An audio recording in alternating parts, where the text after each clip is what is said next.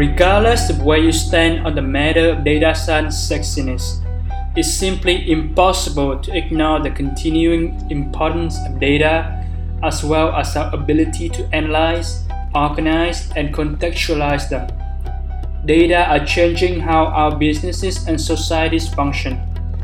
They are being used to solve a ton of interesting problems and shaping the questions we can ask of the world around us. Hi, I'm James Lee, and this is DataCast. Join me for raw conversations with practitioners from the worlds of AI, machine learning, statistics, and data science. Hi, listeners.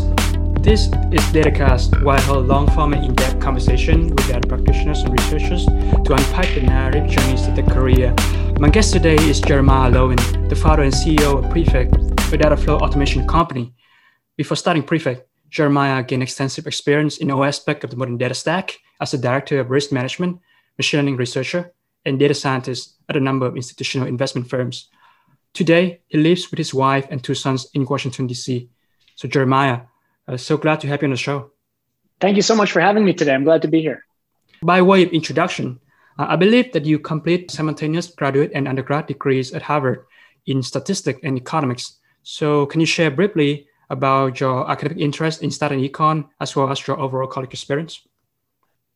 Yeah, absolutely. If you look back at my career, I think it's easy to draw a line through everything, including academia and my early career and a lot of the decisions I made, and, uh, and they sort of seem to lead to this point very naturally. But but the truth is that a lot of those points, I think we might talk about this this afternoon, at a lot of those points, I was sort of almost greedily, in the data sense, pursuing something that was of great interest to me. When I was at Harvard, that was very much the case. I studied economics because, frankly, I didn't know what to study, and all my roommates seemed to be. So, I, uh, great, I'll study economics. But then what happens is I discovered econometrics and was fascinated by this tool that could all of a sudden take uh, data, which at the time I just you know thought of as just a bunch of numbers, and extract insight and start to tell stories about it and meaning. And statistics I began to pursue for the same reason. I was fascinated by the ability to discover meaning in what looked like uh, noise, a pile of garbage, just a bunch of numbers.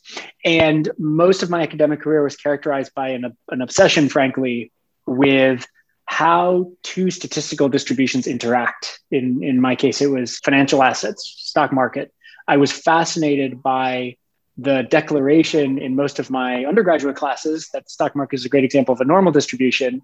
And of course, the declaration in all of the books I was reading, in particular, one book, uh, The Misbehavior of Markets by Mandelbrot, which said that stock markets are absolutely not normally distributed. And uh, it was trying to understand why why are these two statements compatible? How can I parse this out that I really launched this academic career and concern that led to all of this work and my thesis and fascination that's sort of stayed with me for many years now?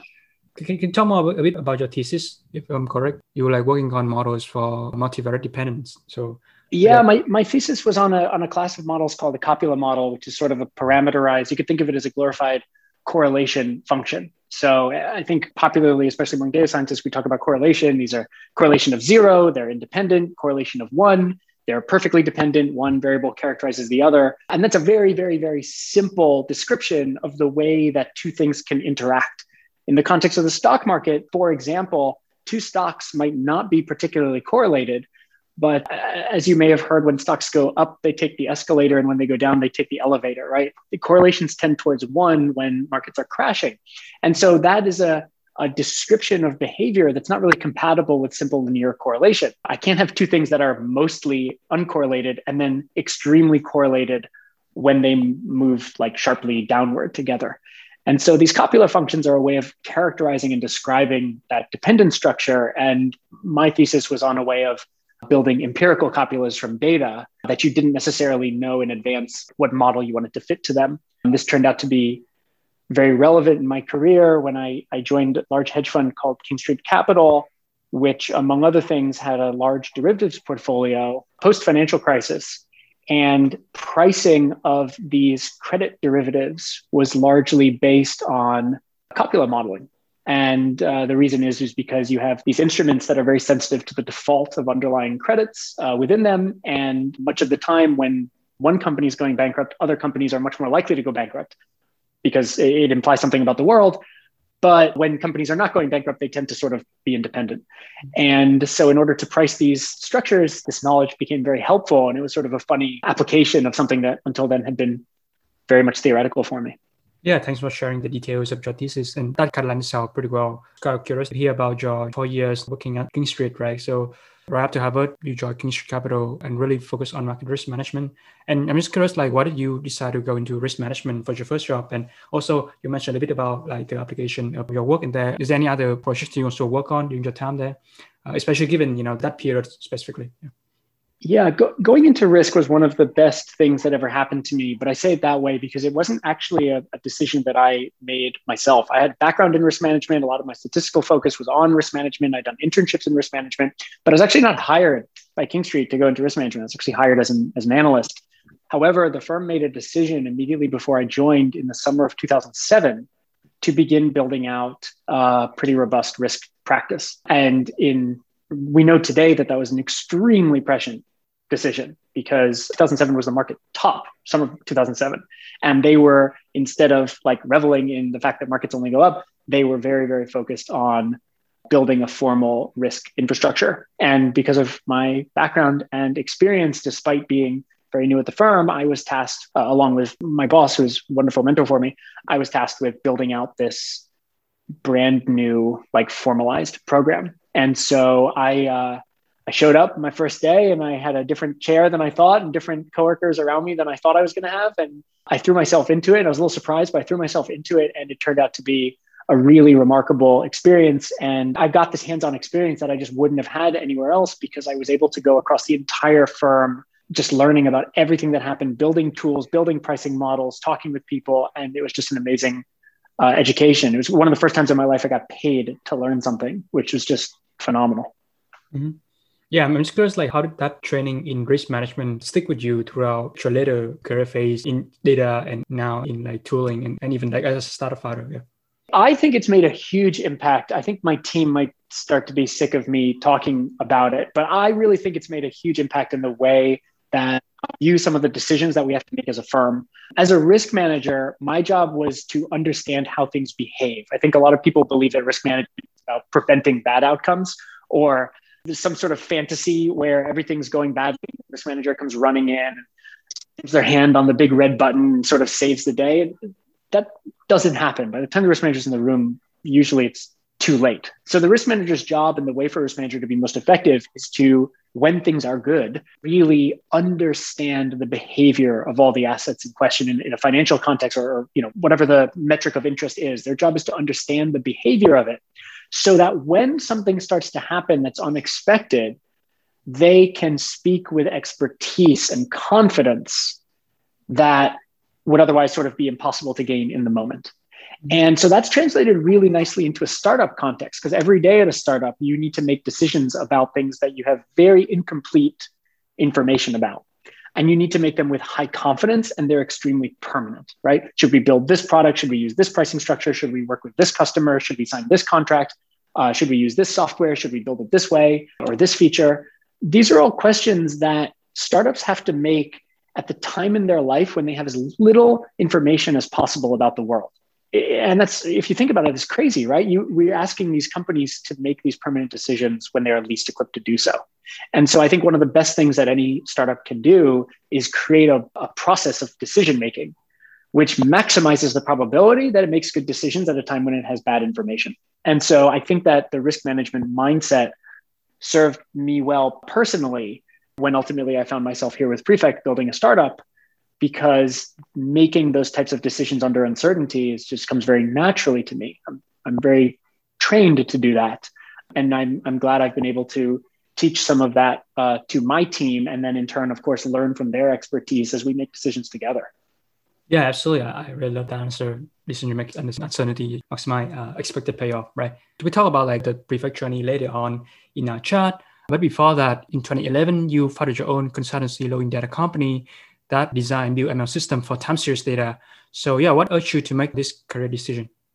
Yeah, this is another example of something that might look like it's kind of in stride, but was a completely uh, very frightening decision to be to be honest.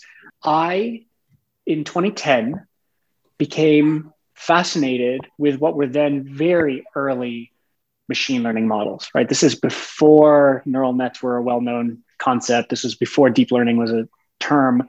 I saw a video of Geoff Hinton giving a lecture about restricted Boltzmann machines, essentially dreaming about like MNIST sets. Like at the time, you have to remember this was the most cutting edge, mind blowing thing in the world. It took hours and hours to train. Today, this is like hello world in a modern you know machine learning framework. Like you turn it on you call this function and it produces this representation for you to prove that it works. Back then this was like i couldn't believe it. I watched this video over and over and over.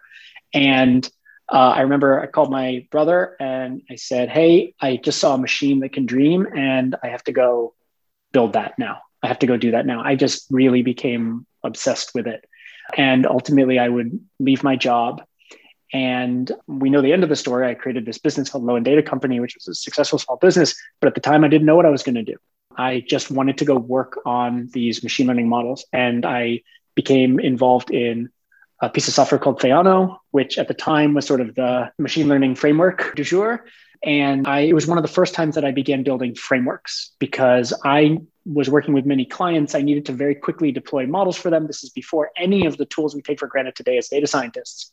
And so I needed a way to quickly translate their business objectives into the very low level code that my tooling allowed me to put together. And so I had a product, I believe it called it Scarecrow at the time. I was on a Wizard of Oz kick and it wanted a brain because it was an AI tool. So I called it Scarecrow.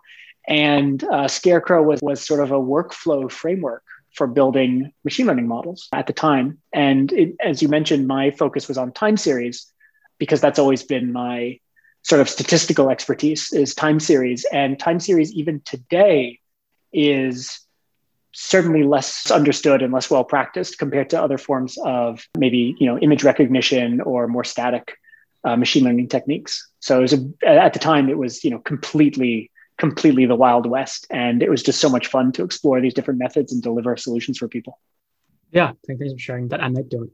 I learned about RBM in grad school. So definitely it's very interesting to get hear that it was what inspired you to get into ML. And for the rest of the conversation, we talk more about the sort of the data ecosystem. But as we talk about your interest getting involved with ML, I'm just kind of curious to kind of hear just sort of a general perspective on how tooling for ML and, and sort of the ML ops, those kind of infrastructure are evolving. Are you still tangentially being aware of the development in that ecosystem? If so, like what are some things that excited about you about like actually productionized and now in the real world? I am. I'm, I'm still very, very in touch with that. First of all, I think that just as someone who's been involved in that space for, you know, 10 years now formally, it's incredible to see what I can do. I can click a button on like a hosted web page now and do things that I could only dream about 10 years ago with every GPU on the planet uh, at my disposal. So just the, the degree to which the technology has become available is fascinating to me. Now, we still see a lot of the same mistakes being made because at the end of the day, I'm talking my book a little bit here, but at the end of the day, these are statistical tools and they're only as good as the like inference that you can bring to them and the, and the interpretation that you can bring out of them. Despite the fact that in many cases they feel this way, this isn't a situation where you push a button and like magically like things happen. And I think this is why a lot of these conversations about, you know, uh, neural net like waking up one day and like taking over, like we're so far from that. These are math, these are fancy regressions at the end of the day at this time, they're just getting very, very, very big. And as a consequence of that, they're getting very, very powerful in the sense that they can represent and approximate an extraordinary state space of functions. And so it's amazing to see that. But knowing that deep down inside them, what they are is the same basic architecture that we were playing with 10 years ago, just with way fancier training algorithms and way larger parameter sets is so cool. like it's it's this really interesting idea that you start with something simple and you keep iterating on it and you can end up with something extraordinary. Yeah, thanks for sharing that perspective. I think really like, you know, given the fact that you have a very grounded background in statistics, really enable you to kind of like understand the fundamentals and separate signal from noise. I think one of my favorite things, I was going to say one of the best things about being a statistician, but that's a little self serving. One of my favorite things about being a statistician is that I think at the end of the day, more than anything else, it taught me how to think about the output of, of a thing or of a model. So as a statistician, you care far less about the fact that you have an estimate of what a parameter is and far more about what the error band around that is, right? Statisticians live and die by p values or whatever metric you choose to measure confidence by. And that is a skill that becomes fungible all over the place because when people say like we should do this or we should do that, there is necessarily some uncertainty, some question attached to that statement. And I think that all this practice with statistics helped me be very open to the idea that just because someone says something with great confidence doesn't mean that it is actually, you know, probabilistically likely. And so living in this probabilistic world and being very comfortable living in a somewhat ambiguous probabilistic world, I think is something that statistical training was very helpful with to a degree. Absolutely. So between 2016 and 2020, you were a project member, committee member, and a core committer of Apache Airflow, which is a platform created by the community to programmatically alter, schedule, and monitor workflows. How did this opportunity come about? And also, like, what are some of the valuable lessons about open source development have you absorbed during this period? So many lessons. So this came about because I, like many, you know, interesting stories, I had a problem and a solution presented itself. My problem was I, I was running out of hours in the day. And I was spending a lot of time on activities that felt very repetitive and had a lot to do with code. And basically, the same day that I was reaching a breaking, breaking point on this, Airflow was open sourced. And I was very excited because here was a project that promised to do like automate all these things that I really didn't want to be spending my time on. However, Airflow was a Python 2 project. And back in 2011, when I went off to do Lowin Data Company, I at the same time switched cold turkey to Python 3, which at the time caused me some problems. But as my team will tell you, I am nothing but someone who loves using new shiny things always. So I was Python 3 only. Airflow was Python 2. And so my initial involvement with Airflow as a developer was to make it a dual Python 3, Python 2 code base from top to bottom. And as a consequence of doing that, I gained some extreme familiarity with the product because there wasn't a file I, I didn't touch. And as I became a user of it, it was therefore only natural, given that familiarity, to also continue in a developer capacity. And so I eventually joined the initial developer team and later became a, a PMC and, and, stayed on the PMC uh, through the end of last year. Now, you also asked about lessons about open source development. Learned a lot of lessons, learned a lot of lessons about not just open source development, but open source governance and governance institutions. And I learned what I think a lot of people can tell you from a different context, which is that committee driven anything never does anything like nothing interesting comes out of a committee, basically. And in many ways, I think that there are many amazing open source projects that have strong governance structures that are largely in place, if you squint at them, to preserve the functionality that's been achieved in the product, to block the product from dramatically changing or rapidly changing. And in many cases, that's a really great thing.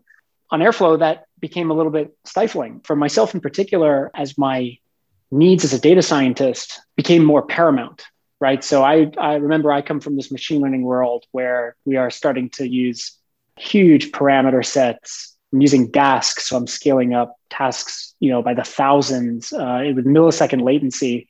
And airflow came from a starting point that was about hourly and daily batch jobs kicking them off in some third party system. So it was very important to me that i found a tool that gave me the same utility as airflow but in the context of my data science work. And uh, those were some changes that I tried to motivate in Airflow itself and basically couldn't convince the committee that the future of data was analytic. Uh, all the things that we take for granted today, all the things that have made Prefect successful today, I uh, really couldn't get sufficient buy in to make those changes to Airflow about five years ago. And uh, that's okay. I needed to do this. It, it, wasn't for me. It wasn't a question of like, oh shoot, I guess I can't do this in Airflow. I needed this. This was a problem I felt intimately, and so I began building tools for myself to take some of the concepts that I loved uh, in this automation framework that I was lucky to have participated in building, Airflow, and marry them to the fast-paced, cutting-edge modern data science platforms that I was also privileged to be building as a consequence of my job. Mm-hmm. And the result would eventually become Prefect. That was how the prototype of Prefect was born. Yeah, thanks for sharing the context and kind of your involvement with the project. And I think that part about open source governance is super interesting. It's less so about the, the actual technical idea, but more so about the, uh, yeah, like you said, buy-in from relevant people. And it seems like the more chef in the kitchen, the harder it is to cook a good meal, right? It can be even when, and you know, in fairness, even when a lot of those chefs are extraordinarily talented, mm-hmm. right? So committees, I've just come to realize committees have a way of just killing themselves. It's very important, especially when you're building a product, to have a very clear vision of that product. And I think any PM listening to us talking will nod at this. Very often, expressing a product vision means saying no to things, not saying yes to things. It's very easy to come up with features or ideas that nominally add value because doing something is inarguably better than not doing something. But whether or not that value accrues to a product vision or solving a problem is actually a separate step. And I think that one thing that committees are very bad at doing is rejecting small ideas because they don't align with the product vision, whereas they'll reject large ideas because the idea is too large to get past the committee. And so you end up in this place where innovation is just difficult. You grow out, not up, when you have committee driven products. And I think that is most visible in open source because the governance mechanism in open source is frequently committee driven, unless you're a project with, you know, a, a benevolent dictator, as it were uh, or a real clear vision or problem statement for what you're trying to achieve that any feature can be measured against. But I think if you think about great products, great products are almost never designed by committee. Great products are designed by a vision or defined by a vision, I should say, that there's some editorial license to continue making progress against. Yeah, perfect. So that kind of like lends pretty well to my next question. You started work on what eventually became Prefect, which is a data flow scheduler born out of your experience working with Airflow and talking about vision, really Prefect center on the uh, negative engineering problems, which based on my research essentially that engineers write defensive code to make sure the positive code actually runs. So can you sort of unpack this notion of negative engineering and share some more context on the story behind the inception of Prefect? Absolutely. Negative engineering is something that I think is very familiar to many people, but they may not have given it a name because it's something that arises between things. Uh, that's one of the reasons we call it negative engineering. It's in the negative space. It's between a data engineering team and a data science team. It's between a database and a data warehouse. It's between one tool and another tool. It's the idea that there's a gap of there's a gap of responsibility. And when we're writing code or putting analytics into the world or trying to achieve some business purpose, there is this enormous amount of work we have to do to ensure that they run as expected to defend them against failure, whether it's a bug in the code or the internet like goes out or the server crashes or whatever it is. Those are all things that could happen, and we need to defend our code against them. And so we split the world into two. Positive engineering is I need to deliver this model, I need to deliver this analytic, I need to, you know, build this system. And negative engineering is okay, I got to make sure that this thing refreshes every day at nine o'clock. And I got to make sure that if malformed data comes in, it doesn't crash it because I trap that. And I got to make sure that I send logs and I got to make sure that it runs on a machine with a GPU and I got to do this and I got to do that. And it's sort of infinite checklist. And we all decide in some degree how much of that checklist we want to actually embrace. And you know, you're putting something into production, revenue setting. Yeah, you have to do a lot of it. You really have to make sure this thing's rock solid. And if it's just you on your laptop with a script, you don't have to do that much. And that's negative engineering. It's this other stuff that you need to take on in order to achieve your objective. Now, negative engineering is a mission of Prefect. It's the easily the most resonant idea we've ever come up with. And yet, four years ago, five years ago, when I was talking about this, I didn't know what this problem was called. I also was very confused why nobody else seemed to like feel it. It was very weird to me. And eventually I identified that one of the reasons that I was experiencing it when others didn't seem to be is that in the roles that I had in Lowin Data, King Street, anywhere, I was both the data scientist and the data engineer. I was fulfilling roles that today are traditionally split between the two. And I think broadly speaking, if you go to a data science team, they're pretty happy with their tooling. I'd actually say they're very happy with their tooling. Data science tooling is, as we discussed, is kind of extraordinary. Data engineers, I, I, think today are a little bit less happy than they used to be, but a few years ago they yeah, they were they were happy. They had tools, Airflow, Luigi, whatever whatever it was. They had tools that achieved their purpose. And it was really only people who bridged the gap between them who viscerally agreed with me that something was wrong.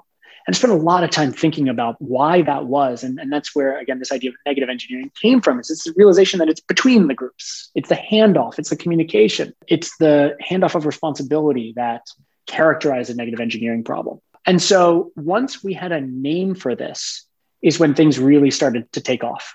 I'd come into you know a room with somebody and I'd say to them, "Oh, workflow management and data flow and all this stuff." And maybe it's interesting to them. Maybe they recognize the business problem there. Maybe they didn't. But I'd start talking about negative engineering and sort of the hidden costs of this. And you have a production incident and you don't know where it happened. You don't know what machine to exec into because the machine's down. And all of a sudden, people just lit up and they're like, "Yes, I hate that idea. I hate that we have to get ready for that." And I realized in some way that we were talking about a risk management problem. Mm. Today, we view Prefect as an insurance product first. So when you're using Prefect, what you're really doing is you're doing the minimal amount of work possible to instrument your code with a set of instructions. And then Prefect's job, whether it's my company with Prefect Cloud or our open source products, Prefect's job is to respect your instructions, mainly in the event that something didn't go as you expected. If code ran the way people expected it to run, you don't need a workflow system. Like use cron, kick off your workflow. It's just a bunch of functions you call in order. It's going to run like it's great. Like, yeah, we can do nice things. We can schedule it. We can show you the history of it. We can surface artifacts and parameters from it. We can, we can do a lot of nice things in the UI, but Prefect earns its keep when things go wrong, when things happen that you didn't expect. And so that realization that we need to be as invisible as possible when things go right and as helpful as possible when things go wrong is part of that product vision about eliminating negative engineering and being this insurance like partner for our users.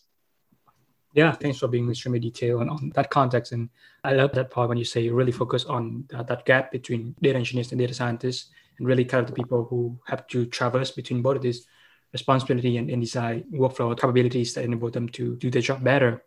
In fact, you actually gave a talk at PyData DC 2018 where you mentioned this concept uh, of negative engineering and uh, give a brief history of workflows and explain how Prefect is being designed to tackle some of that. And be sure to include that into the show notes so listeners can have a chance to go back, take a look, conceptualize the ideas that Jeremiah just mentioned.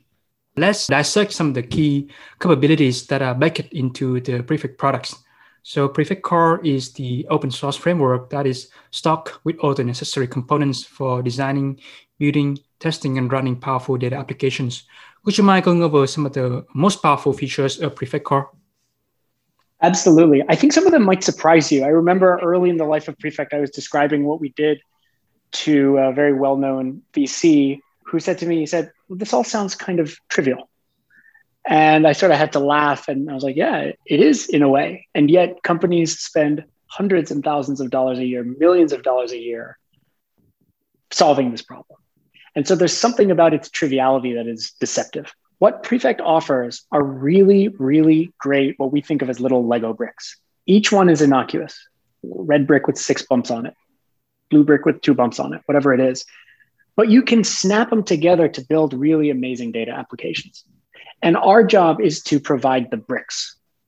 Our user's job is to, you know, follow the instructions to build whatever amazing thing they want. And we guarantee that all the bricks fit together. The bumps line up and they're all the same shape and size to stretch the metaphor.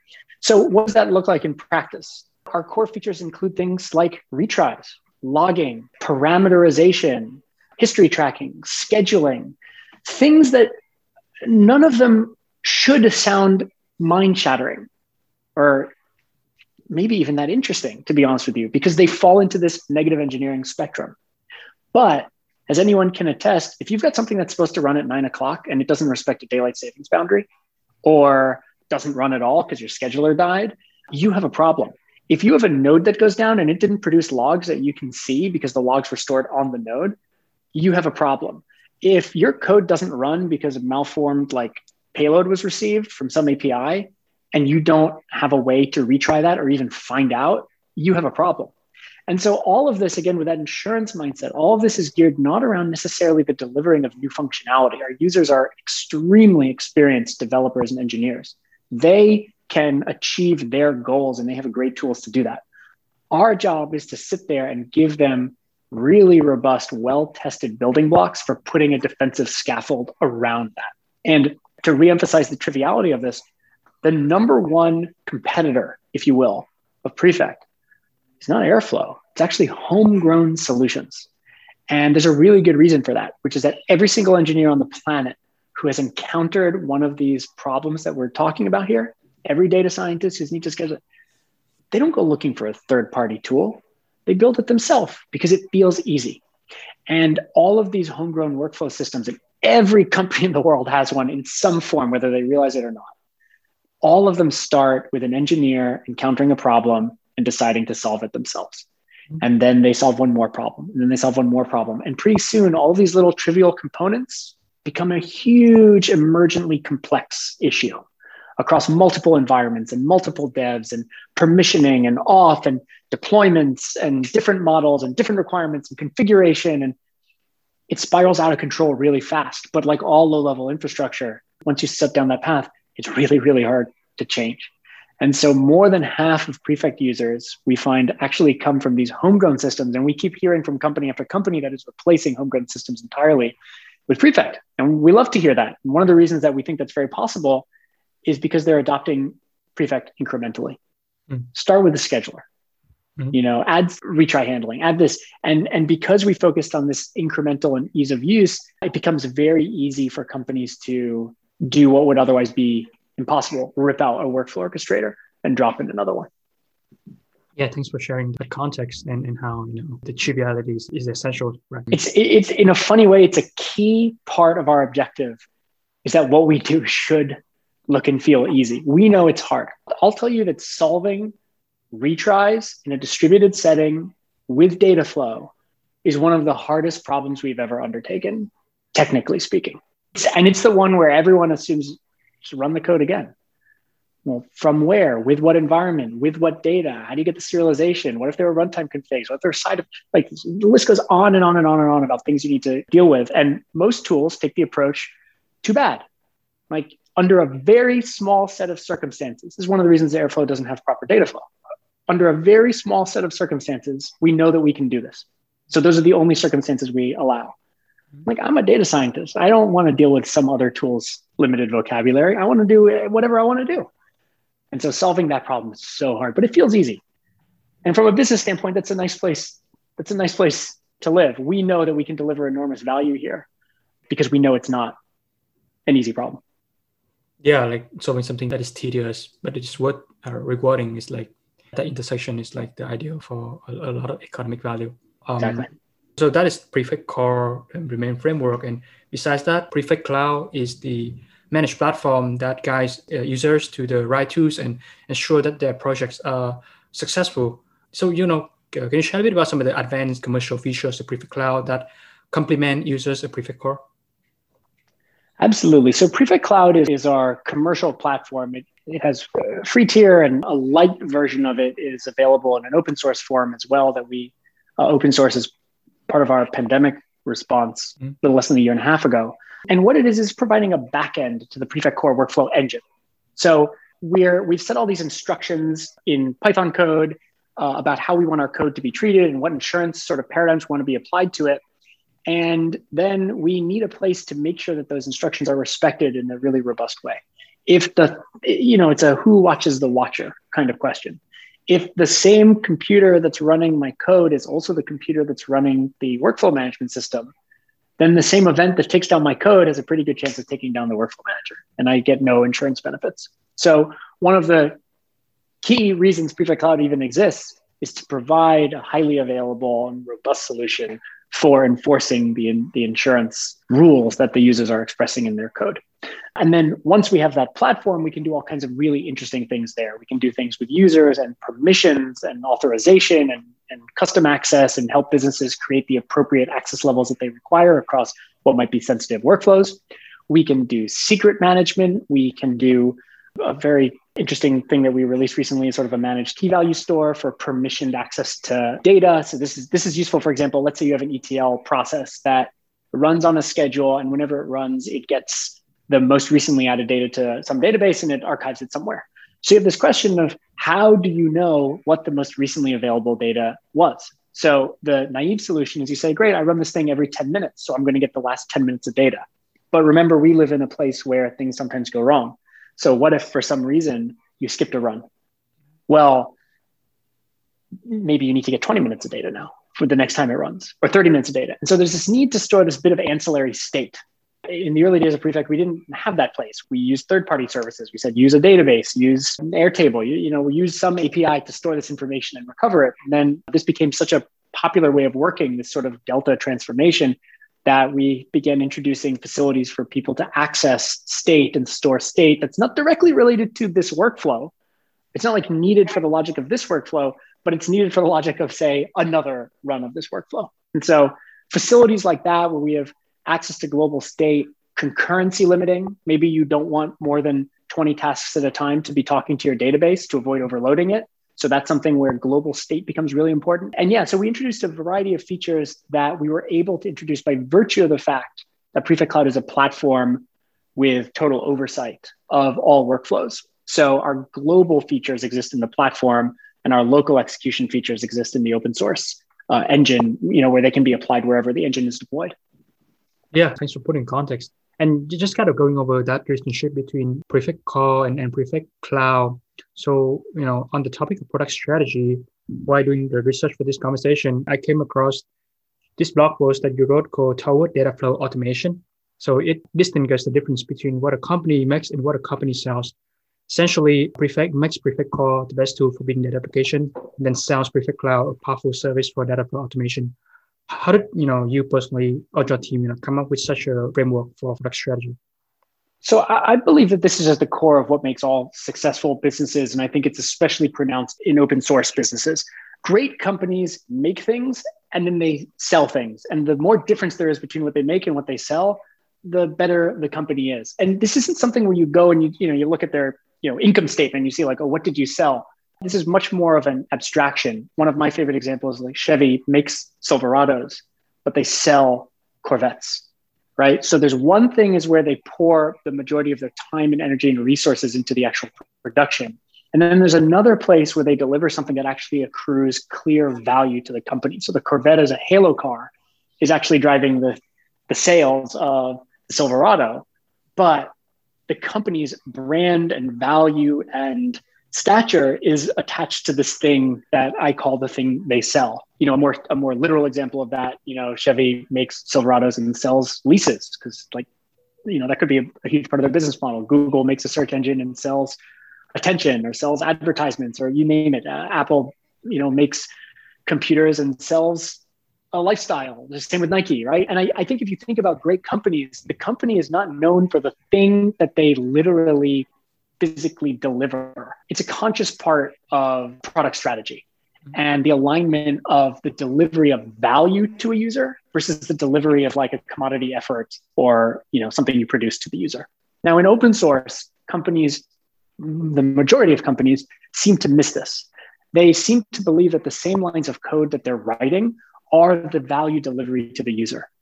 And that's never been true of software. And just because the user can see the lines of code doesn't make it true in open source. In fact, if anything, it cheapens the idea that software is this holistic and like beautifully architected combination of more than just lines of code, right? Because those lines of code, in a different order in a different place with one typo, all value that the software can be delivered can be eliminated. And so we really have to think through this idea what do we make? What do we spend our time doing? And then how do we deliver value that's commercially interesting? Again, for an open source company, the starkness of this is if you deliver it in an open source context, it's very hard to actually try to get somebody to pay for it. And so, as a consequence of that, what you'll see in the open source world is a series of what we view as antagonistic business models. I produce an open source product, but you have to pay me to run it. I think that's crazy. I also think that's crazy for any startup because if the value add that your startup is claiming to offer is that you put a piece of open source software on a CPU, uh, your competitors are public clouds. Like that's what they do. And that's crazy for a startup to claim that that's their value add. So we, we think that's a that's really terrible business model. Another antagonistic business model you'll see is there's open source piece of software with like enterprise grade gated features. So it's the same exact product, but, but because of a licensing clause, you can't use some of the features unless you pay money. We think that's a very antagonistic business model. The business model that we prefer in open source is we make one product, which is open source, and then we sell a completely different product that happens to be powered by the open source product. And so it's very much allows a user to fully use the open source product or elect to gain additional functionality and value in a different product that happens to be reliant on it. For us, the metaphor is an engine in a car. For some people, you want to buy an engine and you're using it for some purpose that you have. Maybe you're building a car. Maybe you are a car manufacturer yourself. Great. We have an open source engine that you can just go take. But for some people, you want the service or the seats or the red paint or whatever the case may be.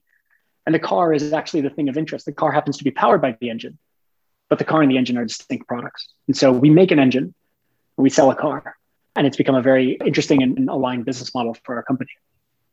Yeah, that very yeah, illuminating. Love sort of the flywheel between the engine and the car and how, you know, you derive value from both of those by, by using both services at the same time. that's the valuable frameworks for open source developers and, and founders who want to bring their projects into commercialization.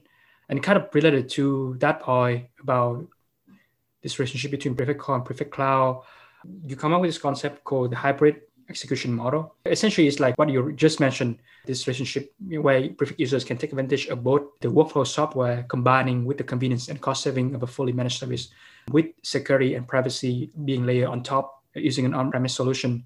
So in the context of a data war and, and workflow automation, you know, aspect, can you explain sort of the novelty of this model?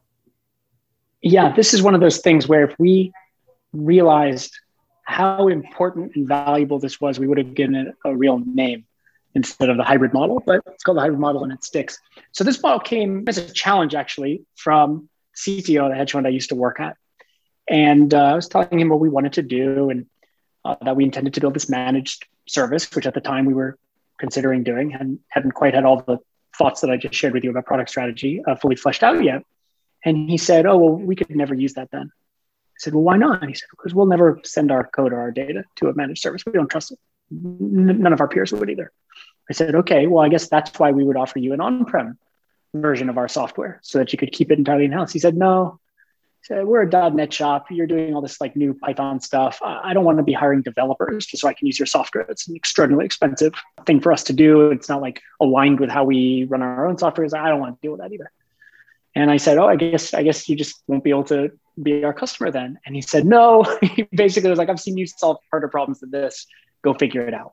And so we came up with this system, our hybrid model, in which code and data remains on-prem with our open source software and all of the quote hard work, if you will, all of the infrastructure required to manage it stays on our infrastructure. And the key to the whole model is that we have a metadata exchange between them. So we don't accept code or data across that boundary. And so the upshot of this is that the customer keeps all execution of code and data private and on their infrastructure, mm-hmm. just like they would with on prem. But they have to run no additional infrastructure except that which they would already have to use to run their code because we keep that all on our side as a SaaS product that exchanges only anonymized metadata. And we built this honestly in, in response to this challenge from my mentor. And then we were very surprised when our very first enterprise customer told us it met all of their security requirements. I don't want to say we were surprised like we didn't know. We, we asked them if it did, but they were so enthusiastic about it that we on that day threw away all of our plans to build a managed product and an on-prem product. And we went all in mm-hmm. on this hybrid delivery model. And as a consequence of that we uh, had some very early traction with companies in financial services and healthcare both industries where privacy and, and regulated data are paramount. And we were able to offer this differentiated product essentially the, the cost of a saas product with the privacy benefits of an on-prem product and so we built up these really strong early relationships and partnerships there, which let us really, really build the product out in a meaningful way with these, with these wonderful customer relationships. And then as we expanded into other industries and just got the technology out there more broadly, we benefited from that key understanding. And so today we have yet to have a company, eh, many, many, many companies have approached us and said, no, no, no, this can't possibly pass our security model. And we have yet to have a single company tell us that they can't use the software on a security basis, which is just amazing to see the versatility of this of this model. So we have a lot of intellectual property now at this point behind it. We have some new extensions of this in the works that are going to make it sort of dramatically more powerful because once you lean into this way of working, you can just do amazing things. It's a great story about being open to an idea and really exploring it, discovering its value, and then just focusing on delivering that value as much as we can.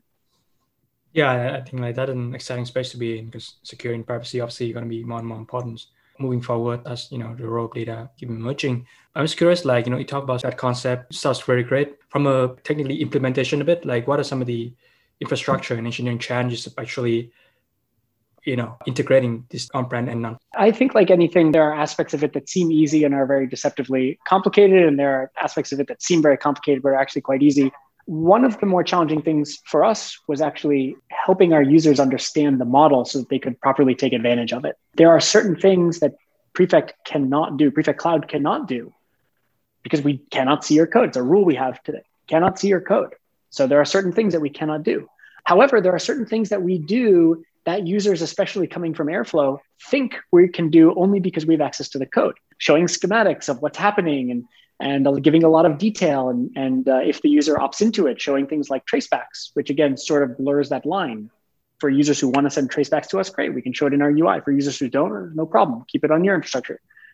User can choose, you know, how much they want to share. But a lot of this surprised our early users they didn't think that we could deliver a system that had the utility of a system that had full access to the code and data. And so the real challenge for us was educating people and designing APIs by which there are some companies, for example, who will not send their logs to Prefect Cloud because that is a part of their private data that they do not want leaving their server boundary. Okay, we help them understand how to redirect that elsewhere. But there are companies for whom code and data stays private, but logs are actually extremely useful for them to be able to log into SaaS and see, and, and they'll take steps to guard the privacy there. So finding the right way to put tools into our customers' hands to decide how to take advantage of this model was one of the most challenging product efforts here. The technical side of it, it's not that crazy, to be honest with you. It's the process that it enables where all the complexity is and where all the IP is, as a matter of fact. Uh, this has never been done in our space before, as it turns out, which is mind blowing. And so uh, we were able to develop a lot of really interesting and innovative ways of creating this communication pattern that made it as easy as possible for our users to deploy this. Yeah, thanks for pulling the curtain behind the strategy that you used of executing this approach. Last year, your team released Prefect Server and Prefect UI, a couple more features that enable users to run parts of Prefect Cloud locally. So, how do these product offerings contribute to Prefect mission of eliminating negative data engineering? This is a great question. I, I think with our, our community, it's, it's well known that we did this as part of an effort that we called Project Earth. And this was our part of our pandemic response. Uh, when the pandemic set in in mid March, our commercial platform, Prefect Cloud, was just a couple of weeks into its wide release. Uh, as if the pandemic wasn't worrisome enough to have a very, very young commercial product out in the world was frightening, right? We, we were in a world where we didn't know capital markets could be closed, nobody's buying software. Like a lot of these stories we know obviously didn't pan out that way, but we decided to make plans as if they would. And we believed so strongly that we had built such a great platform. We had seen over and over from our early users that we solved real problems that they had. That, you know, we there was just no way we were going to let COVID stand between us and delivering that value to users, basically. And so we made this decision, which was contrary to a lot of our business strategy, to take the core of Prefect Cloud and open source it. And that became Prefect Server, and we open sourced the entire UI. And we did that, you know, in what felt like an emergency kind of setting. We did it in about a week as a team. And as you might expect from a product that was basically built in a week, it was a little rough around the edges, but the response to it was extraordinary. And we learned some good lessons. For example, we learned that we should not have kept the UI proprietary at all. The UI turned out to be one of the primary ways that people communicated the value of our engine to their colleagues.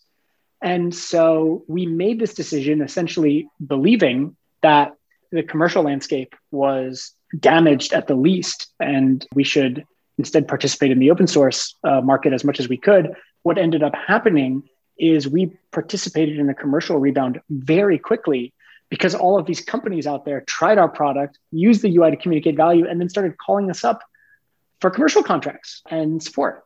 And so, in a very interesting way, this step that we took of trying to deliver our product to as many people as possible, believing that we needed to do that in the absence of commercial interest, more than anything else we've ever done, triggered a growth cycle for us because it just made it. I mean, it sounds so simple to say now, but put our product in more people's hands. So more people liked our product. It's a damn good product. And as a consequence of that, the company just took off.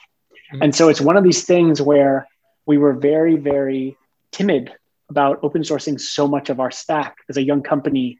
It's a very one way door. It's not that we didn't want to as much as we were just, oh, what if you get it wrong? What if, you, what if we open source the one thing that people are willing to pay for and then our whole company is ruined? Is, all these questions go through your head, which in the end, it's so silly. It doesn't matter. We put value in people's hands. They discovered there was value. We offer our other product that you know has other value for a certain subset of customers, and they showed up to buy it. So they contribute to the mission mm. because they helped more people eliminate negative engineering, which was additive to our story as a company, which in turn led to commercial growth on the business side. Right, and yeah, you you actually written a couple of blog posts about like these ideas and as you mentioned, usage of Prefect Cloud grows exponentially, you know, every quarter since since the pandemic. And as you kind of mentioned, such amazing growth came as a result of like that decision to gradually open source, you know, the platform. How did your team kind of make the decision to prioritize what component uh, of the Prefect Cloud stack to, to open source? we had an objective. I, I, I'm forgetting exactly how we set it in this moment, but I think there was a goal that you could – schedule, run a flow, see its history, watch it move through a live schematic. There was a very clear user story that we decided we were going to optimize for. It was the most critical sort of feedback loop of the workflow orchestration puzzle. And the reason that was, you know, an interesting decision at the time is because we believed it was the most critical part of the loop. We also believed it was a key part of the value we were delivering in Prefect Cloud. It turns out it wasn't. It was a key part of what we were making, not what we were selling. And so that was the sort of mission statement that we put up, and we delivered uh, the entirety of the stack that made that critical loop possible. Um, yeah, the whole thing that impacts every stage of the workflow. Um, exactly. Let's take off your data engineering hat and put on your founder hat. Prefect follows a somewhat called success-based pricing model, where the cost is based entirely on the number of tasks that users run successfully each month. How did your team settle on this pricing model? So earlier in this conversation, we talked about antagonistic pricing and antagonistic business models where the company and the user are at odds. One of our objectives, therefore, is not just to not have an antagonistic model, but to actually create an aligned model where it is fair and it is in the user's interests. And Prefect, as we've discussed earlier, is an insurance product. And so we're most useful when things go wrong. But charging people for when things go wrong is sort of terrible. It's also not how insurance is is priced and sold. And so by being able to say to people that we don't charge you when things went wrong, like like that's on us essentially. Mm-hmm. It is more than anything else, it's a way for us to create the alignment in the business model in a simple way that makes a ton of sense to people. And it's one of the only times in my career and talking to people about pricing and things where we can say that to people and we just might get a little bit of like you know i think saying a smile would be generous but there's a little like glimpse of a you know okay we get it. We, you, we get it. You're doing something nice here. We're doing something nice here. It's a line we're not seeking to kick somebody when they're down. And those little things are what create good relationships. That is i've said it earlier in this conversation that's at the core of our company is creating good relationships. We try our best to make good relationships in our slack community. We try our best to make good relationships with our customers. It's these small gestures these small demonstrations of that that make the difference empirically does pricing on successful task runs versus not dramatically affect someone's bill to us well at the end of the day well it depends on how many things fail in their world you know ironically you could you can control that but at the end of the day, like, no, maybe we're talking about 10%, 5% differential in cost. Not a meaningful number, but enough for us to agree that this is, you know, not predatory. Enough to make that uh, clear. I love that, you know, it's really value driven, really focused on what your customer can get, get out using the product. So you talk about like that relationship with, with your uh, customers, another group that is very relevant for the context. of Prefect is sort of open source contributors. Uh, so finding enthusiastic and passionate contributors is notoriously challenging for any open source project. And Prefect has a highly active community that grows by nearly 1,000 people every month. What were some of the hurdles that your team had to overcome in order to find and engage some of the early committers to the Prefect core framework? One thing that I've sort of become fond of saying is that I think many companies are familiar with the cliche do things that don't scale as it relates to building the company, building the product. I think a lot of people do not do this when it comes to engaging their community. And there's a whole variety of reasons why that might be true. But we did a few things to maximize the success of this community. In the early days, when it was 5, 10, 20 people, whatever it was, Chris, our CTO, and I, we used to like travel around the country, meeting people, giving them demos, helping them out. We created a very aggressive response time in Slack. I think the first one was we tried 10 minutes, 15 minutes to answer any question. Uh, and these are all things that you think as soon as you get past 25 people asking questions stuff, this isn't going to work. But we have done our best to maintain, if not that same 15 minute time, that same feeling of responsiveness and making sure that people feel heard. Our belief is that if someone's going to come into our community, you know, probably they've tried our software. More often than not, they've run into some problem. Maybe it's our fault, maybe it's their fault, doesn't really matter. They've overcome a hurdle of actually finding the community, joining the community, and then they've done something that many people find difficult, which is asking a question in what amounts to a public place about a problem they're having. A lot of people just don't want to do that. And so, having come through that entire journey, it almost feels like the least we can do is do our best to respond to them. And Chris has brought this great rule structure to our community and its code of conduct, which is that we always do our best to assume positive intent on people's mm-hmm. behalf. And we ask that they do the same for us. And so, between all of that, we create this very positive environment where people can feel supported and they can feel secure, even if they're asking a question that relates to a frustration that they've had that you know we may have introduced into their life. And if that's the case, we want to eliminate it as fast as possible. And again, I said it before, but these relationships really matter. And so it's there's no magic. I wish I could tell you do, do these three things and you have this amazing community. No, it's hard work, responsiveness, attending to people's need, and listening. Absolutely. I mean, I, I really love that answer. It's just kind of maybe related to that point, you know, as your team grow and there's more people join, your community also become bigger. How do you like personally institute that sense of urgency and responsiveness into the ethos of the company and, and the way, you know, it operates? Yeah. I hope that the way we do that is by making it clear that this is important to us and by highlighting when these relationships play out, good and bad. We want this to be wrapped into the DNA of the company.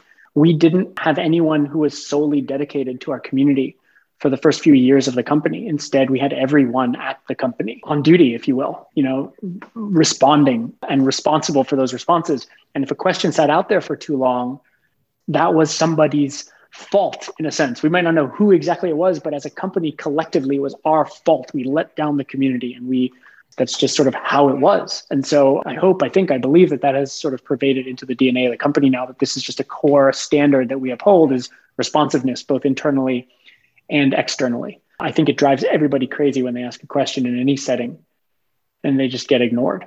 Yeah. And so it's a very easy thing to ask somebody like, wouldn't you hate it if this happened to you? Yes. Okay. So let's collectively make sure it doesn't happen to our users. Is it hard work? Yeah. Especially as the community grows at this pace, it is hard. Um, and we are continually looking to reinvent that to make sure that we can keep delivering a good experience to our community and also that we are capable of delivering that experience to our community. It's hard work and we have to figure out the right way to do it. Yeah, and I think like you know, as, as a leader, as you mentioned, I think you and and leadership team kind of serve as an example and show that to other people and that it kind of follows suit. So as we talk about like uh, company DNA, hiring is another critical responsibility of any early stage startup founder. I came across this very uh, well-written guide to building a high-performance team on the Prefect website, and essentially what stood out to me from that article is that Prefect really emphasized on the importance of hiring a team diverse in thoughts, background, makeups, and experiences. So how has this ideal vision kind of manifest itself inside Prefect's hiring strategy? So uh, that blog post is fantastic. Our COO Sarah Moses put it together, and I, I hope it gives some flavor to how we think internally, um, and in particular, sort of the values that we aspire to and the standards that we hold ourselves to. A big part of this is about clarity of expectation for ourselves, for our prospective hires, for our interactions with the world. We want to be very clear about what we expect, the standards we uphold, and how we conduct ourselves. And I think that a lot of the times when you see companies falling down in this regard, it's because they have avoided, again, doing what I think is the hard part. It's actually writing down, like, what do we expect? What does performance look like? What does success look like? How do we project that into the world? So, the ultimate version of this is I think we all know sort of the cliche or the stereotype, I guess, where a company will only hire from its network of known people, which means you have this very concentrated geographic and demographic group of people coming together to build something. And why can this be troublesome? Well, in the context of the framework that we've put up, it's troublesome because it means that you skip the laying out of the expectations. So, for example, at Prefect, we will not hire someone without a job description that's been written and posted. Just because someone has shown up and told us that they can do something, and we believe that they can, and we, you know, know them, so we know that they check all the references boxes and all. It's not enough. We need to put into the world for our own benefit, for planning purposes, and for the, I don't want to say the world's benefit, but for the world's opportunity to see that Prefect is interested in hiring someone to satisfy the following objectives. It's critical. Now, maybe we end up hiring that person, maybe we don't. But the important note here and the way that we do our best to create an inclusive workforce is that we try to be objective about all of this. I think we put this type of standards in before we hired our 10th employee. And the reason was we were trying to put based on advice we got from our advisory board, we were trying to put standards and ways of working in place that could scale to 100 employees and beyond as early as possible because everyone, there's this great mix of advice out there. Mm-hmm. A lot of people will say, don't worry about this until you're big enough that it matters. And then a lot of people will say, like, if you don't do this early, you can never like change it culturally. And so we made the decision to do it early. It was a hell of a project for a young company to undertake, but it's paid off in spades because I think that now we have a really great written down guide to what it really and genuinely means to build a high performance team. And it's not, I get very disappointed by, you know, when companies publish their handbooks. At first, I'm like, oh, this is amazing that companies are like making their handbook. But then you go in and you read it and it's just a bunch of platitudes and, oh, our virtues are honesty and hard work. It's like, oh, of course they are. Like, what kind of company would you be if they aren't? Show me what your standards are. Show me how you how people are incentivized. Show me like how this system actually works. And so we've put a lot of thought into that, into making those standards and expectations clear and exciting and interesting. So when someone joins our company, I always ask in every interview, tell me your personal objectives, tell me your professional objectives. What do you want to achieve for yourself? And if those align with the stated and written objectives that Prefect has for itself, that could be something really remarkable. Whereas if someone's personal or professional objectives are to do something that's incompatible with the company seeking, we know that we're setting ourselves up for a tough situation. Mm-hmm. And so I think that this blog post is part of an effort we have to put into the world what we are seeking mm-hmm. in as clear a way as possible so that we can attract as many people in as aligned as way as possible to that yeah. end. Yeah, for sure. I mean, I totally agree. I think what I also really enjoy from the blog post is how do you like codify the culture into value and standard. And here, like standard is things like avoid inertial thinking and then saying I don't know and the importance of having constructive feedback. So those are like some of the things. Obviously, that requires a lot of thought. I see that in a way that you know you put together for prefect. Just like a quick side note on that, like apparently for every new high you are going to give them like two copies of two books, Creativity, and then a book called Hitchhiker's Guide to the Galaxy. Can you share a bit about the context for that and what it's like aspire you to, yeah. to, to do that? Yeah.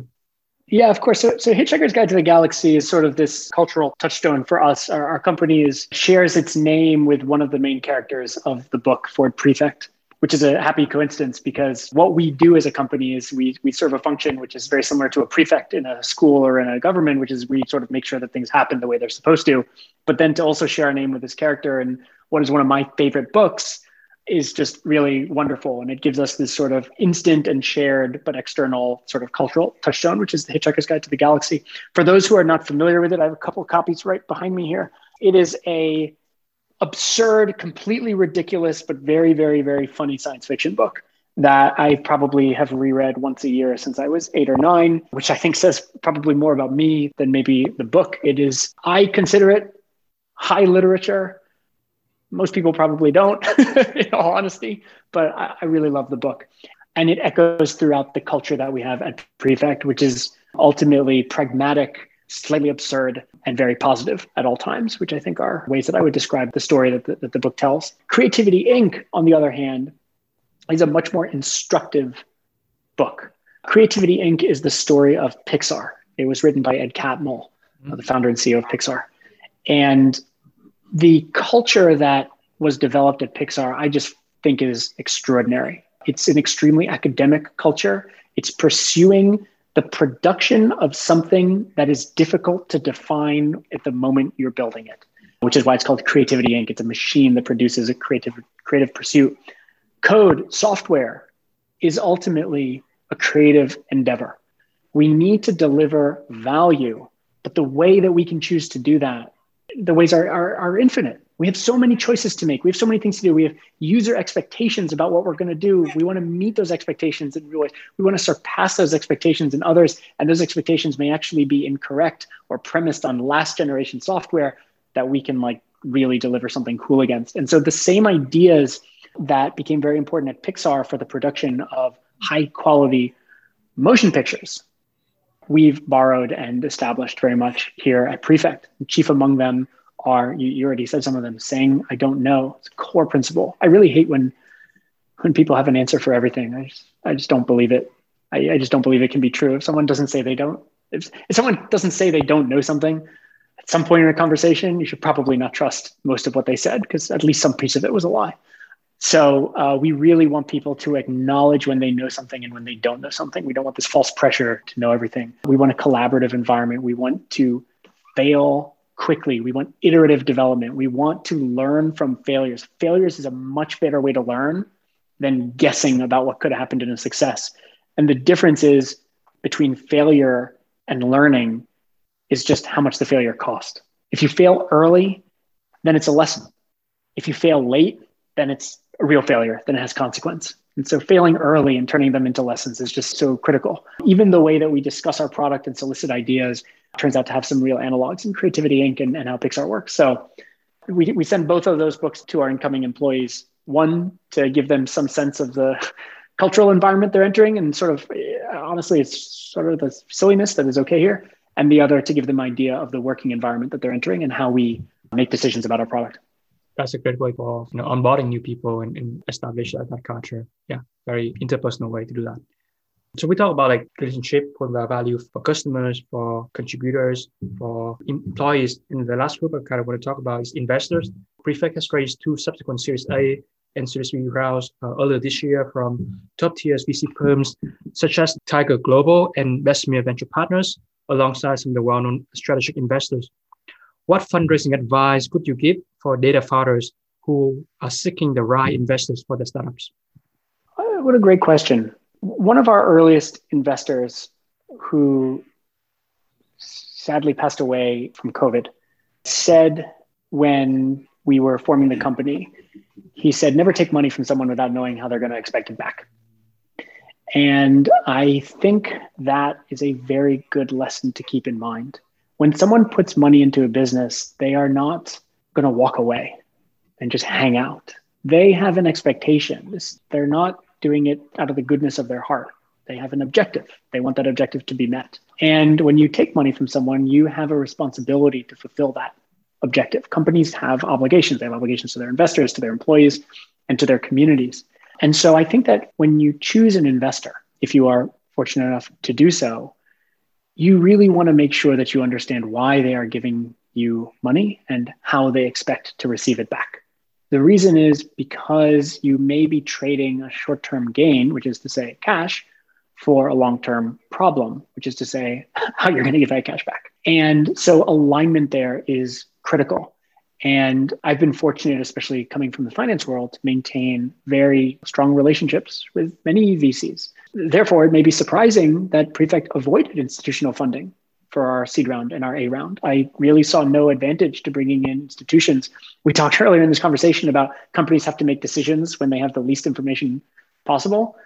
So if this key piece of advice I got was never take money from someone out and then to give it back to them, it seems insane to commit to an institutional structured relationship as early as possible when the company is still figuring out what it's supposed to do. Mm-hmm. What it does is it restricts decisions, it doesn't expand them. And so, as Prefect has grown and matured and our trajectory has become more clear and our adoption and our product, it's made more sense to align ourselves with institutions who have much more specific outcomes in mind for our company. Whereas our earlier investors, we focused much more on strategic individuals who were less concerned with the nature of how they would get their money back and actually more concerned with could they help us? Could they make an impact on our company in order to drive some larger outcome? And so that's one just key piece of advice that I received is really know how people expect to get that money back. and choose your investors carefully. Just about everyone is nice when you meet them, especially when there's at least one sided or mutual interest in doing business together. When things go poorly, that's when this matters. That's and maybe I'm talking from my risk management perspective, but you could have the nicest person in the world on your cap table. And when you run into trouble, will they be there for you? All companies who have gone through the pandemic know the answer to that question. They know if their investors were there when they needed them. I can say that my investors were there beyond any real expectation that I had for what they would do. Uh, in particular, Patrick O'Shaughnessy is one of my closest friends, our, our lead investor and on Prefect's board with me. He was there to support us in a way that I don't think, well, I know for a fact many people would not have been. And our company will not forget that because that is when these relationships matter most. So know your investors, know how they're going to be there when you need them. Probably the most important advice I can give anybody.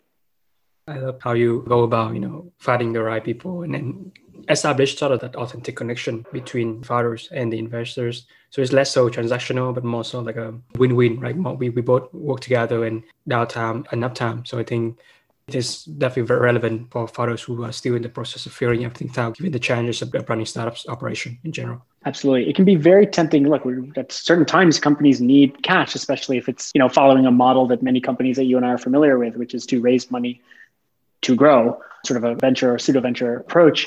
I think it's a little bit sad that we have a culture that glorifies the selling of equity to investors as opposed to the success of the company itself. And so I think that while that can be an extremely validating moment, I, I know I can speak from experience, raising money from a company can be this incredible external validation of valuable and it's really wonderful.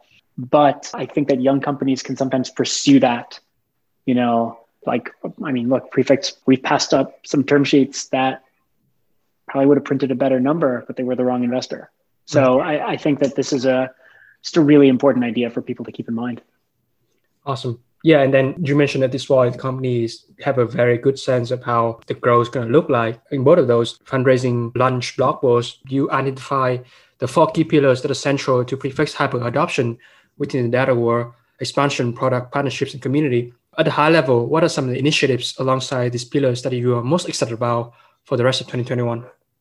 So all of them is this is the simple answer. I think that I'm personally most excited about product announcements that we're going to make later this year. Maybe I'll come back and join you for another episode once we've made them because there's going to be a lot to dig into. Um, later this year, Prefect is going to make some pretty extraordinary product evolutions and product announcements, and we've been working very hard on that for more than a year to get to this point. Uh, certainly, that's what I'm most excited about. I think that's sort of an unfair answer, though, because I didn't really answer your question. The other piece of it that I'm very excited about is the rate of expansion within our company. I tweeted the other day that whenever we do give someone a copy of Hitchhiker's Guide to the Galaxy, I've always written a little note to that person for their first day on the inside cover. Just like a, a little gesture that I guess I started doing for whatever reason to mark the occasion when Chris, our CTO, joined us, and I've just kept doing. And I wrote six of them yesterday. Uh, my hand hurt at the end of it. And it was this very visceral feeling of how the company is growing. I mean, I remember when there were six of us. And yeah. so to be sending out six of these notes to new people who are joining our company and then to go into more interviews and more conversations about even more folks joining is very, very exciting to watch. And I hope that for well for me that's very exciting to watch the company grow. I hope that for folks listening to this that's exciting because it's going to put us in a position to just deliver a better product and a better experience as we see sort of prefect stature grow along with the company. Yeah that's a great feeling to see you know your product resonate with new people and kind of having more people joining the company is like joining your tribe and kind of go back to that point you know instilling that culture and, and, educating more people about both the problem as well as you know vision and values. Similarly is like something that you're very very proud of. Absolutely. Um, at this point of the conversation i want to move on to the final closing segment in which i'm going to ask you three rapid fire questions and you're going to give the answers for the listeners. Number one name three people in the broader data engineering community whose work you admire. These are rapid fire questions? Okay. Three people who i'll tell you what these are three people who when i see tweets from them i get really excited Vicky Boykis, who is a phenomenal engineer first of all, she's very funny, and I appreciate that. But she's also incredibly good about communicating what it's like to be in data, what it's like to be a data practitioner, the sort of the brutal reality of that, if you will, but in a very light and positive way. Uh, and she is sort of, you know, wicked smart, I believe. I have not had the pleasure of meeting her in person, but I subscribed to her newsletter for a, for a very long time before she uh, paused that to focus on uh, some other things that she's working on. And I just have learned so much from her. So she's number one another person who comes to mind, uh, Chris Riccomini, who I actually met. Uh, we were building Airflow together, and he then became an investor and advisor in Prefect. Chris uh, sort of oversees all things data over at WePay and is one of the best data engineers I've ever met in my entire life. He knows everything about everything. He's plugged into everything that's going on in the world, and he's sort of a first stop for me whenever I need to like get real smart about something real fast. Uh, and he does these really great tech deep dives he started doing on Twitter recently. Uh, and he also has a book coming out on engineering and you know how to be an effective engineer and how to manage engineers. And I think that I think it's coming out in a couple of months. He's not paying me to say that. I just am really excited for it. And third, I would throw out Justin Gage, who's another investor advisor at ours who become friendly with. Justin is a data scientist turned growth manager and sort of VC on the side. He's just a very interesting person. And I think he really has found this sort of sweet spot between tech and business. He writes a newsletter called Technically, which is all about really easy to understand explanations of really complex businesses and data engineering concepts. Mm-hmm. So those are the three people that come to mind first. Yeah, absolutely. Thanks for sharing those profiles and be sure to put them in the show notes. Number two, what is one book that you would recommend for data practitioners to cultivate an entrepreneurial mindset?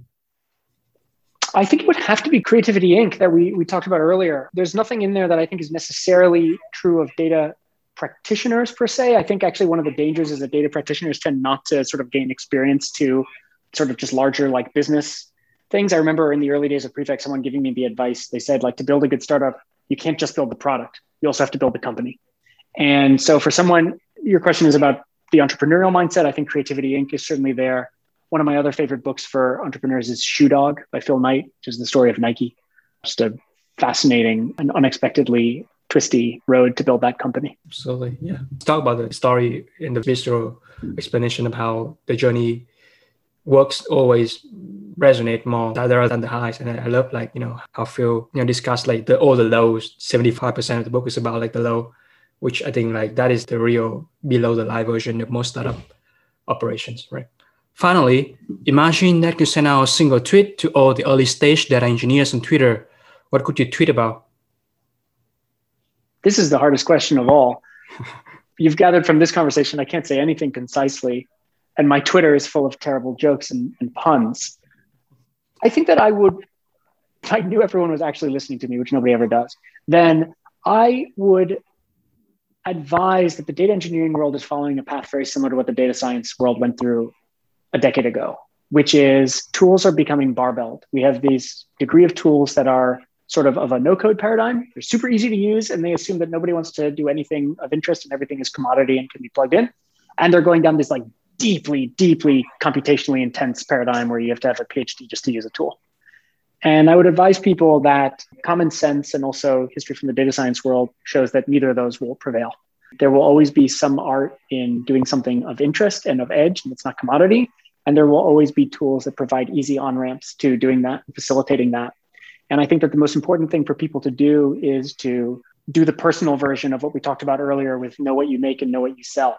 And the personal version of that is know what you can do that's a commodity effort where you're not really adding value, but it has to be done. And know what you're doing that is expressing some like unique edge that you can develop and express.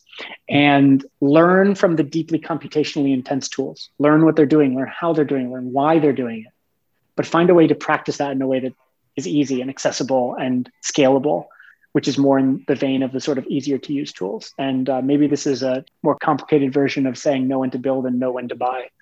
But I believe that we watch the data science world go down this road in a fascinating way with software and developer tooling, yeah, five ten years ago. And we're just seeing it play out again in data engineering right now. And uh, be, be careful. Yeah, I think that's a great way to conclude our conversation. So, Jeremiah, I really enjoy talking with you today, kind of learning about your academic interest in econometrics, your work on, risk management, your foray into machine learning, building system for time series data, your involvement with Apache Airflow and lesson learned about open source governance, your interest into how creating prefect the whole story behind that journey, the open source framework, tactical discussion about the product offerings, business model, engineering challenges, as well as some of the valuable lessons learned on the day-to-day operation of running a startup, ranging from finding contributors, coming up with a solid pricing model, hiring excellent talents, and then fundraising from the right investors. I'll be sure to include everything that we discussed today in the show notes so listeners can have a chance to take a look at some of the really novel, exciting work that Prefect is doing especially given some of the initiatives related to product and expansion that we discussed towards the end of our conversation. So, Jeremiah, I really enjoyed our chat and I hope you have a great rest of your day. Thank you, James. That's quite a list. I appreciate the opportunity to have such a huge and wide ranging conversation. Don't think I realized we touched on quite so many things as you just made it clear that we did. So, thank you very much for that opportunity and the invitation to speak today. Well, that's the wrap for another episode of Datacast. Hopefully, you have learned something insightful and interesting from my guest today. You can read the show notes from the podcast website at datacast.simplecast.fm. If you want to get instant updates when a new episode is released, either follow me on Twitter or subscribe to my newsletter on my website jameskle.com. It is my greatest pleasure that you listen to this podcast and take advantage of the data revolution coming upon us. Goodbye for now.